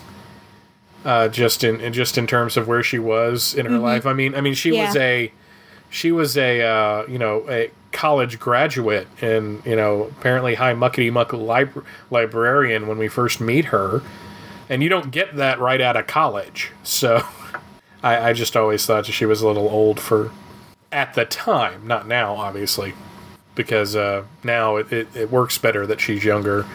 So, uh, and I recently just read Batgirl number zero, and I, I kind of liked it. So, strangely enough, wasn't expecting to, just kind of Yeah. happened. Well, I'm looking forward to see what happens in uh, the Great Train Robbery. But we should also say that with that awkward date um, and the sexual innuendo, you've got sort of this uh, really old-fashioned woman um, that you would definitely see in like Jane Austen novels where you need a chaperone. And so if Jim Gordon is the chaperone over there, then you've got um, Frontier Fanny as a chaperone uh, between Sure. J- Jan and Shame. Yeah, and and she made me laugh throughout the entire uh, entire episode just because she was so. It's like shame wasn't good enough for her daughter, and I kind of appreciated that that she was being protective and all that. That was just kind of funny. The um, the whole thing at the end though with uh, Batman and Robin getting hit with fear gas, I'm like, wow, that's kind of weird. Because now, I, you know, we so closely associate fear gas with Scarecrow. Yeah, I agree. And uh, it was. Just, I, I do have to admit that it was just really funny to hear Batman and Robin not only going take the girl, yeah, don't take us, but when Alfred's trying to cure them, they're all paranoid in the Batcave. It's like you're trying to kill us, aren't you? It was just funny. I was just laughing throughout the the whole the whole episode was just hysterical. My only my only continuity nibble or quibble, not nibble. That was weird. It's late. I apologize. Um, is in the pre-credit sequence, which seemed to last forever this episode for some reason. It took them a really long time to get to the opening credits. The, you know, you see Robin in the Batcave with Alfred, but then after the credits, you see Batman and Robin both coming down the bat poles in costume and running to the Batmobile. But Robin was already in his costume. So did he go upstairs, hang around in the Wayne Manor in, in his Robin outfit, and then wait for Bruce to get? Wouldn't he have just waited in the cave? Or maybe I'm overthinking this. Um, when he, I, I have no idea. I, Then I think that may this. just well, no, that may just be a mistake, or people didn't think it enough. Uh, it was probably that they had stock footage of Batman and Robin coming down the bat poles, and that's what They they, used it. There, so And then there was like a weird close up. I don't know if it was just you or, or just me. I mean, but like a weird close up of like the the belt and the lower half of them when they were sitting in the car. It's just like what? But well, I mean, I don't think you could really see like their heads. It was just like everything else. I thought that was a little strange. it is kind of strange. But um, maybe that was just me. uh, it it was it was pretty interesting. I do agree that it was pretty sexually charged. I mean, Jan was like on top of that guy once they all once their uh, their posse left, and then the mother came in and said, "Excuse me, you need to be two feet away from her." What did you think of the British Mexican and the horrible, horrible Indian stereotype? Yeah. Um, I do. The British Mexican, I was not expecting that at all. I thought it was kind of clever that he had four names and then they just called him Fred because it was the uh, the abbreviation of those names. I thought But- that was funny. Yeah, but then when he started talking in a British accent, I'm like, wait, what? I had a double take. Yeah, the horrible. yeah. That, the- that was just. I mean, it, it, it, it it's not to be taken seriously. So No. you know, obviously, you know, obviously, you can't sit there and and, and, criticize them too. I mean, okay, maybe, maybe you can, but I mean, what would be the point? I mean, it was a show. It was a goofy kids show based Mm-hmm. ostensibly in the '60s, where the adults were having fun uh, and doing weird things just just so they can um, I guess, keep their sanity doing this ridiculous, ridiculous show. And by this point, they really were kind of. They were at the end of the line, essentially, you know? They, they Yeah. really, uh, you know, the, the show, you know, the show wasn't doing well. It's why they brought Batgirl into the mix in the first place. So maybe they were just throwing everything against the, uh, everything against the wall and seeing what stuck. Yeah. So we'll see what happens with Batgirl returning in the next. Uh, do you think you'll watch it now? Even I'll, I'll have to, To see what- I- yeah. You know, because how could you leave with such a? I mean, what? Ha- I, I mean, I'm pretty sure Batgirl's gonna make it, Yeah, well, yeah. Let's hope so. but you know, because that would have been pretty daring in uh, yes, it. Yeah. in 1968 to have, to have Batgirl killed on screen. Uh, now, but it was fun. I, I'd actually give that one an eight, just because it was that entertaining. Yeah, I'd probably agree with you there. You know, th- they don't collect these uh, episodes on DVD. Not Do you yet. think not yet? So you're hopeful that they will at one point? Yeah, they're going to get those rights sorted out at some point, and that's really what's holding it up is the fact that you know Fox says they own the show, Warner Brothers is like, but Batman's our character, Mhm. and you know they're they're they're just basically it, it's it, it's it's one of those old Hollywood things where they're just fighting over who's going to get paid and what and what they're going to be paid.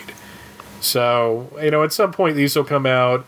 The sad part is that the longer that they wait to do that, the less likely the original cast members, uh, especially Batman and Robin, are going to be around to do any kind of extras Yeah. or anything like that. Because, you know, Adam West was in his 30s when he did this show, and the show's nearly 50 years old. Uh, though I will say this, it was very, very bizarre at Dragon Con this year. Uh, my wife and I were at uh, Trader Vic's, which is a restaurant in one of the hotels, uh, famous for their Mai Tais. And boy, were they weapons grade this year. um, and I'm walking down one of the hallways of Trader Vic's. We're trying to find our friends, and who passes me but Burt Ward? Wow. like two feet away from me, and I grab my wife and go, Rachel, and she's like, "What?" Because she thinks something's wrong. And this was the weird part of it. I'm pretty good at meeting celebrities. I either don't say anything at all, or I'll just say something brief. I try not to get tongue tied, and I try not to get star starstruck. But there was something about seeing Robin, you know, who was so important to me as a kid and really stuck with me, you know, all through my life. Just you know, five feet away from me. And by the way, we're the exact same height. That kind of weirded me out too, because it always seemed like he should be larger than life. But no, we're we're both very short men. So, uh, but yeah, he it was just really weird seeing Burt Ward right in front of you. I, I, I really can't describe it beyond that. It was just it was just so strange. Did you get to talk to him? No, because I don't bug them when they're not behind a table. Gotcha. uh, because they're they're that's their off time. You know, they don't need me coming up to them and going, "Hey, you were Robin," Yeah. because I'm sure they get enough of that. And he seemed to be looking for somebody, and I probably would have scared the hell out of him. so, uh, I mean, it's it's not like the time you know Jonathan Frakes and Brent Spiner came out of the hotel room next to mine. And, and I got really tongue tied because there was Data and Riker just right there. But Oh still. gosh. It was a very weird tangent. I apologize. No, that's that's a cool story for sure. Yeah, that's happened to me a couple times. The guy, the little kid who plays Brick on um, what is that called? It's not. Oh, there are two family shows that are on TV, and it's not. Is it in the middle? The I mid. think so. I, I don't. I don't really watch. Yeah, my TV, parents so- watch it, and so I texted them right away. He had this like huge, like Michael Clarke Duncan sized uh, bodyguard with him, which was very funny. But yeah, he walked right past me on the uh, the convention floor, and uh, like Elijah Wood walked past me upstairs in the in the hall uh, when I was going to someplace. So yeah, that is kind of. It's, it's fun to see them. You kind of wish you could sort of talk to them, uh, have an actual conversation. But I'm like you. I just sort of let them be just like anyone else, basically. Do you have a literature recommendation? Whether, I mean, I've been doing comics recently. So if you have any comics that you would recommend. Um, actually, yeah. Uh, I I've recently kind of gotten more on board with the new Fifty Two. Uh, I don't know if it's just I miss following a universe, or maybe I've just you know accepted that this is a new reality and I can just kind of you know move on with life. But I'd had a bunch of books piled up that I've bought and just kind of sat in a corner, and I re- I finally got to read Night of the Owls which was the big bat crossover from last year. And I loved it. I absolutely loved it. I cannot when the the hardcover just came out, I think, uh, as as the time of this recording, and I was very impressed with how that story played out because not only was the main story good, but the crossovers were almost just as good, except for two instances, which is the Dark Knight and the Catwoman. Those really didn't you know do a whole lot for me, but it just seemed like that was a really well put together story, and I, and that would be my recommendation. Very cool. Um, I do have to say that that I, I appreciated that Batman crossover more than I did Death of the Family, and I know that you're currently um, reading that, so I'm not going to spoil anything. Batman 17 just came out, which wrapped it all up, and uh, for me, it was a, a big letdown with what happened. But again, I, I won't spoil.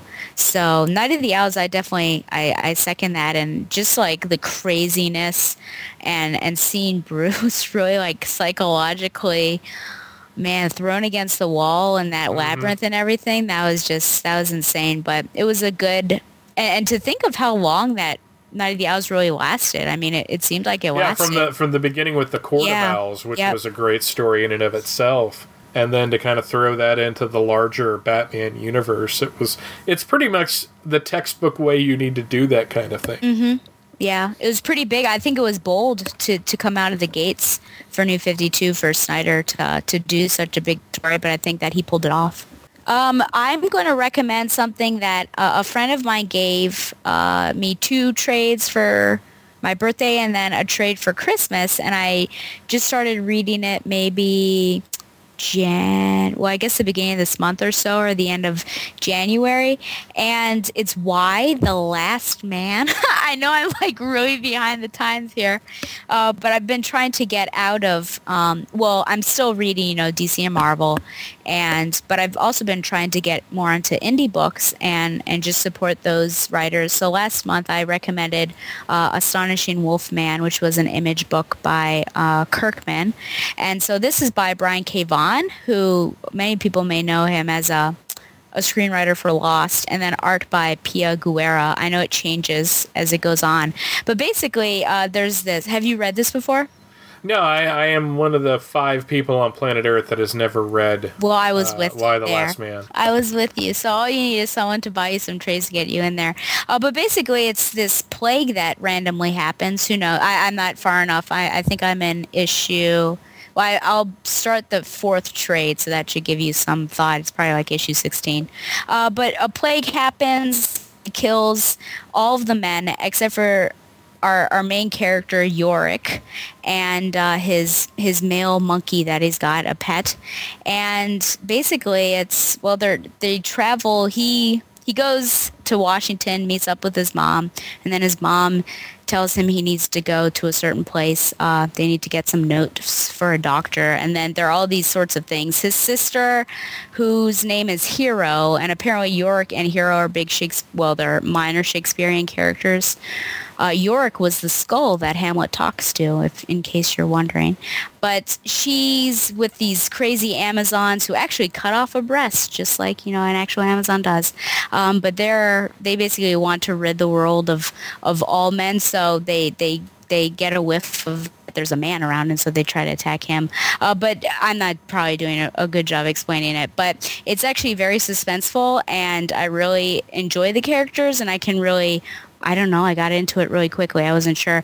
There is some language. I'm sure there will be some sexual situations coming up soon. So uh, maybe not for the uh, younger kids, but, but I, I, I, recommend it. And I think there's a reason why a lot of people recommend this book. So definitely give it a shot. And I think probably you can, oh, you can on... Um, I'm trying to think if it's Comixology or Image Comics may have the first issue for free uh, to just read digitally because I actually read the first issue, I think of this and then of Astonishing Wolfman as well. And it doesn't do it justice because I think you need to read more than one to really understand where a comic is going to go and, and get a feel for it. But uh, just if you want, if you're interested in checking it out. So Y the Last Man? Okay. Well, Michael, do you want to shout out some uh, info where people can follow you either on Facebook or um, your different sites or people you're affiliated with? Well, um, my main podcast is Views from the Long Box, which you can find at www.viewsfromthelongbox.com. Uh, it's a bi-weekly show uh, where normally I just kind of pick out a random book, like, say, maybe I did an episode about Identity Crisis with uh, Stella here, uh, which was a which was a lot of fun. Yeah. Um, I actually had a weird thought today about Brad Meltzer and Decoded in that story. uh, but uh, but right now I'm kind of celebrating the 75th anniversary of Superman, as he is my favorite character, and you know, as, as a Superman fan, you kind of have to really embrace the times where it's socially acceptable for you to to to like the character, because uh, sometimes it just doesn't really. He's not really thought of as or is as popular as he should be. It's not like being a Batman fan where it's pretty much always cool to be a Batman fan. So, uh, also there is from Crisis to Crisis a Superman podcast, uh, which you can find at both the Superman homepage and the Superman Podcast Network, SupermanPodcastNetwork.com. Uh, that is me and my friend Jeffrey Taylor looking through the post-crisis adventures of Superman. We have gotten through the death. We have had some scheduling difficulties over the past couple of months. So we're trying to get back on to, into the swing of things, but we're about to hit the 1994 books. Uh, so which means somewhere down the line is Zero Hour. Yes, Ooh. love Zero Hour. Uh, there's a serious Babs appearance in Zero Hour. I also do Comics Monthly Monday and Back to the Bins over on Two True Freaks. Uh, that's uh, twotruefreaks.libsyn.com.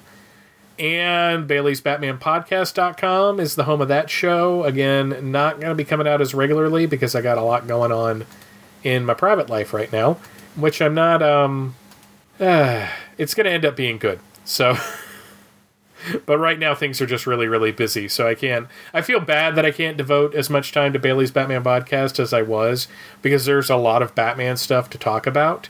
Uh, but I just uh, I just can't get to it as much as I would like to.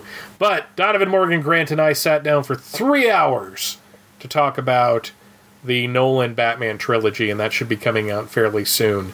Uh, as soon as I can get off my lazy butt and edit that. So that's pretty much it. Cool deal. Yeah, uh, Donovan and I. Re- Donovan is like a household name, man. Everyone uses him apparently. Um, but Donovan and I, we've started making this sort of uh, shipper spotlight for February for you know Valentine's Day, and so this month we did, or this year we did Robotech. Which do you know what Robotech is? Yes, I've had 16 people in my life try to get me into Robotech, and it's never taken.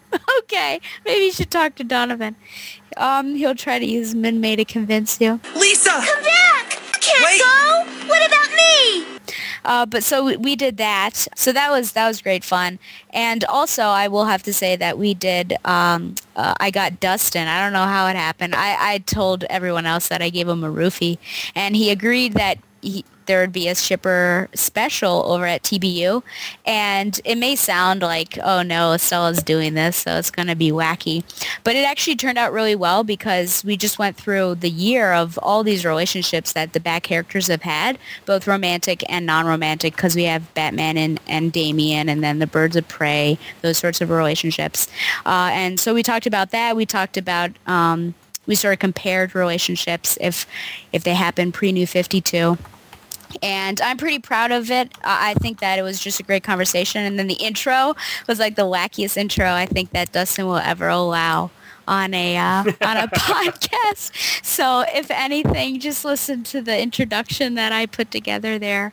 Uh, but you know, thinking about Batman, uh, it would be great because this is far off probably for to Oracle, but something that I really want to do is when I get into No Man's Land, I want to have like a crossover with definitely the Batman universe where maybe like one episode where we have an arc or something like that. We we come on Batgirl to Oracle and then we put that out.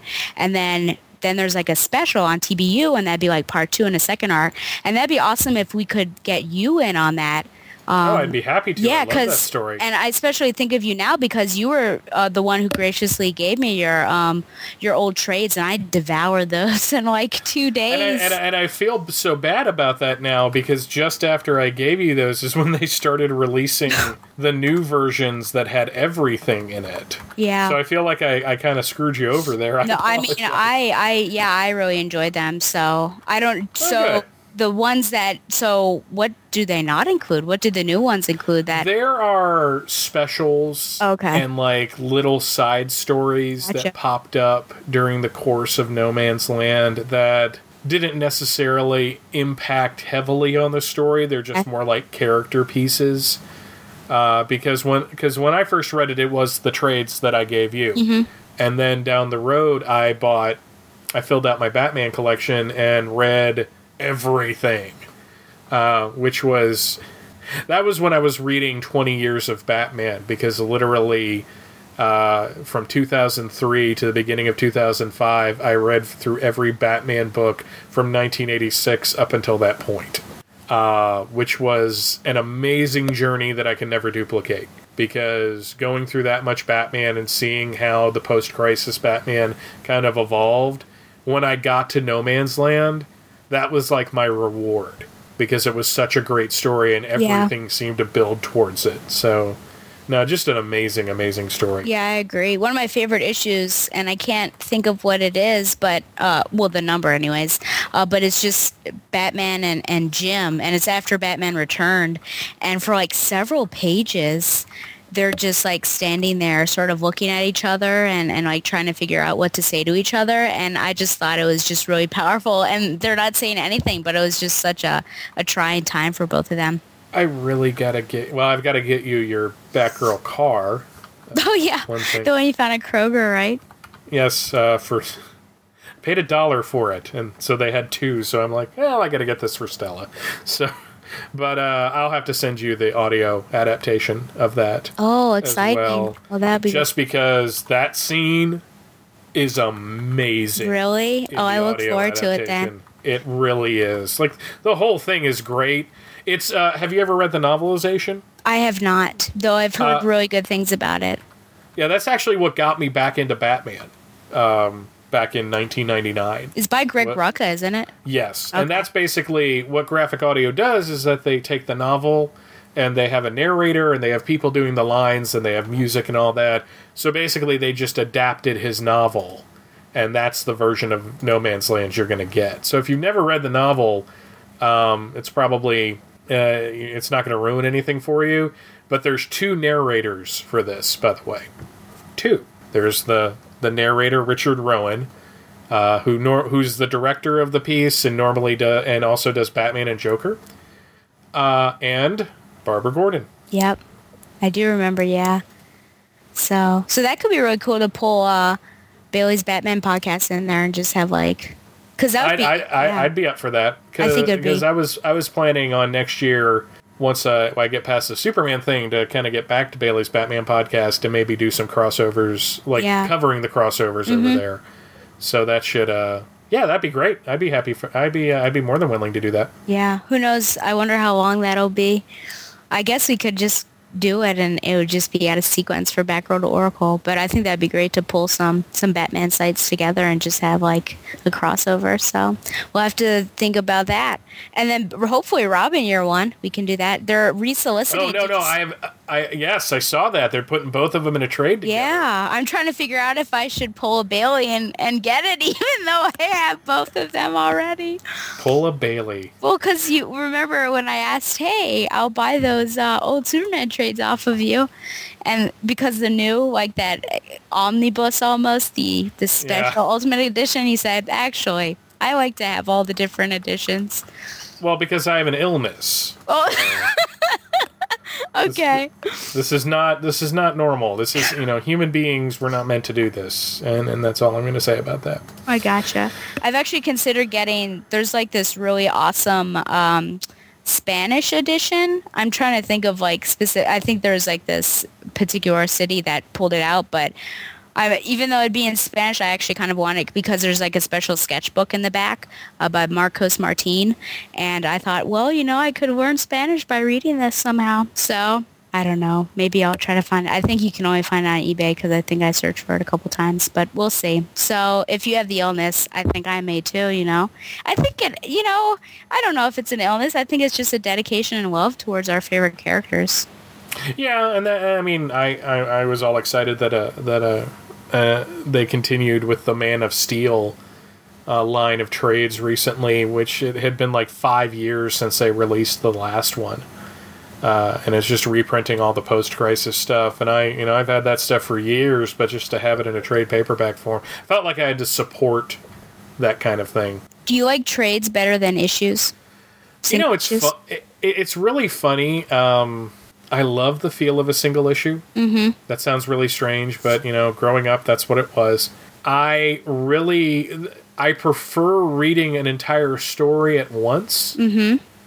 rather than a month to month thing. Yeah, I agree there. But I don't want to wait the Yeah. God like the six seven months now it takes because it used to be they used to kick these trades out pretty quick. Mhm. They're not doing that anymore. And I don't know if they're not doing it anymore to give the print and digital versions a chance to kind of sell through a little bit before they put out the trades. But it's like the the others, which was the second Aquaman storyline. Uh, I bought the first hardcover, and I kind of wanted to read. You know, I was like, "Well, I'm gonna know I'm gonna want to read the second one," and that's not coming out till May. And I'm like, I can't wait till May to get that. So that's why I kind of let stuff pile up. I, I guess I'm a, a a trade paperback reader trapped in the body of a single issue collector, Yeah. and he wants out. Yeah, I, I totally agree with you. Um, that it's really nice to to read stories uh, from start to finish, collected in something really nice. And I've been reading something called Morning Glories that comes in Image, and it is. Uh, well, it is wonderful, but it is very confusing and it's a convoluted plot. And if you, it, it comes like very sporadically because I feel like the last issue I have read came out in November and we're in February and I think one just came out and it's it's not the type of comic that you can read and then not read for three months and then pick it up again and remember what happened. So, oh, there goes Mountain Dew. Uh, wait, yours is Pepsi, isn't it? Actually, uh, I have the sexist drink of Dr. Pepper 10. Okay. Brad Douglas always popped open the Mountain Dew. That's his thing. So I agree with you there. And I also wonder, you know, when I'm getting all these issues, because for whatever reason I have, I'm getting like all these X-Men titles because they all just like are amazing and, and they're really interesting. And I just think about, you know, I'm putting all these issues away. Am I going to read them again? So I, a- after a while, it usually takes like six months or a year. I start thinking about issues that I don't really want anymore, and then I'll sort of put a whole bunch on eBay and everything. But I'll keep the good ones. But it is tough, and and I do have like all of Stephanie Brown's stuff in in single issues, and then I have them in trades. So I think that just you just got to do that for the the things that you love. But but I agree with you there. It's just a tough thing. Tough thing. There's also a certain level of convenience for a trade paperback. Mhm. If you if you have a large comic collection, or even if you have a, a, a decent comic collection, it's easier to walk over to the bookshelf yeah. and take the trade off if you just want to read like you know for example you were just talking about the stephanie brown if you just wanted to read that first storyline you don't necessarily want to go to the boxes and dig through them when you have the convenience plus again there is the supporting of your favorite characters Mhm. and that's you know in some cases there are series that survive basically because the trades do well so i mean and, you know we've just recently had another slate of cancellations at dc Yeah. uh, and I, and I'm wondering if maybe letting some of those series like Firestorm get a trade out there to see if that's going to do well maybe would have saved it. Yeah. But but that series was kind of on the bubble anyways. So It's also frustrating because they first they put out the hardcover and then they did the soft cover, and I hardcovers are wonderful, but I think I'm I'm uh, I tend to go for the cheaper trade rather than the hardcover. well I, I, I try not to pay full price Yeah. for the uh, for the trade any for the hardcover anyways and there's something about a hardcover it, it, it, I feel like a snob but it's just there's something about having the hardcover that that that feel in your hands of uh, you know you know it's just I don't know it's nicer if I have the Mhm. choice I'll, I'll I'll go for the hardcover for aesthetic reasons I guess is the best way to say that which is a silly reason to decide to buy something but No, I, I definitely see where you're at. Well, I think we, we got off on a tangent somehow, uh, but since this was the wrap up, both it was a good discussion there. Um, well, thank you, thank you for coming on again. It was wonderful. No, I appreciate you having me on. This is it's always fun. I love uh, love talking to you, and you know we don't get to do that No. as regularly as we used to. Yeah. since we both uh, kind of bailed on uh, on Spider Man, not on the people involved, Yeah. just the comic itself. Yeah. So I just um, you know I really appreciate you uh, you having me on. Yeah, I mean, I was looking at my, my Excel spreadsheet that Nerdily has all of the appearances, and I saw, uh-oh, there's uh, there's some Superman stuff popping up. So, of course, you're the first person that came into my mind. So, yeah, for sure. Well, thanks again to Mile High Comics for sponsoring Batgirl Oracle. And thanks also to TV.com for the episode summary for The Great Escape Part 1. Though someone needs to edit that puppy and put the fondue on for sure. Because, yeah, it's not complete without that. Well, yeah, and you know I, I, I do think it's inappropriate that you and I are podcasting together uh, without a chaperone. So I'm going to have to leave now. But what about my fondue? Grandma? I was listening to that. Grandma, I was listening to the radio. What happened? Turned it off. That's what happened. What did you do that for? Man's got a good voice. I can hear what he's saying. I just don't like what he's saying. He's going to keep on saying the same thing all night. I know what you're so riled up for tonight. Well, what sense does it make? Just plain Barbara Gordon, masquerading for a lark as she rides into the night on her special Batgirl cycle. Who knows? Is the dynamic duo destined to become the triumphant trio? Only time will tell us more about this dazzling daredevil. Ah, I love a happy ending, don't you?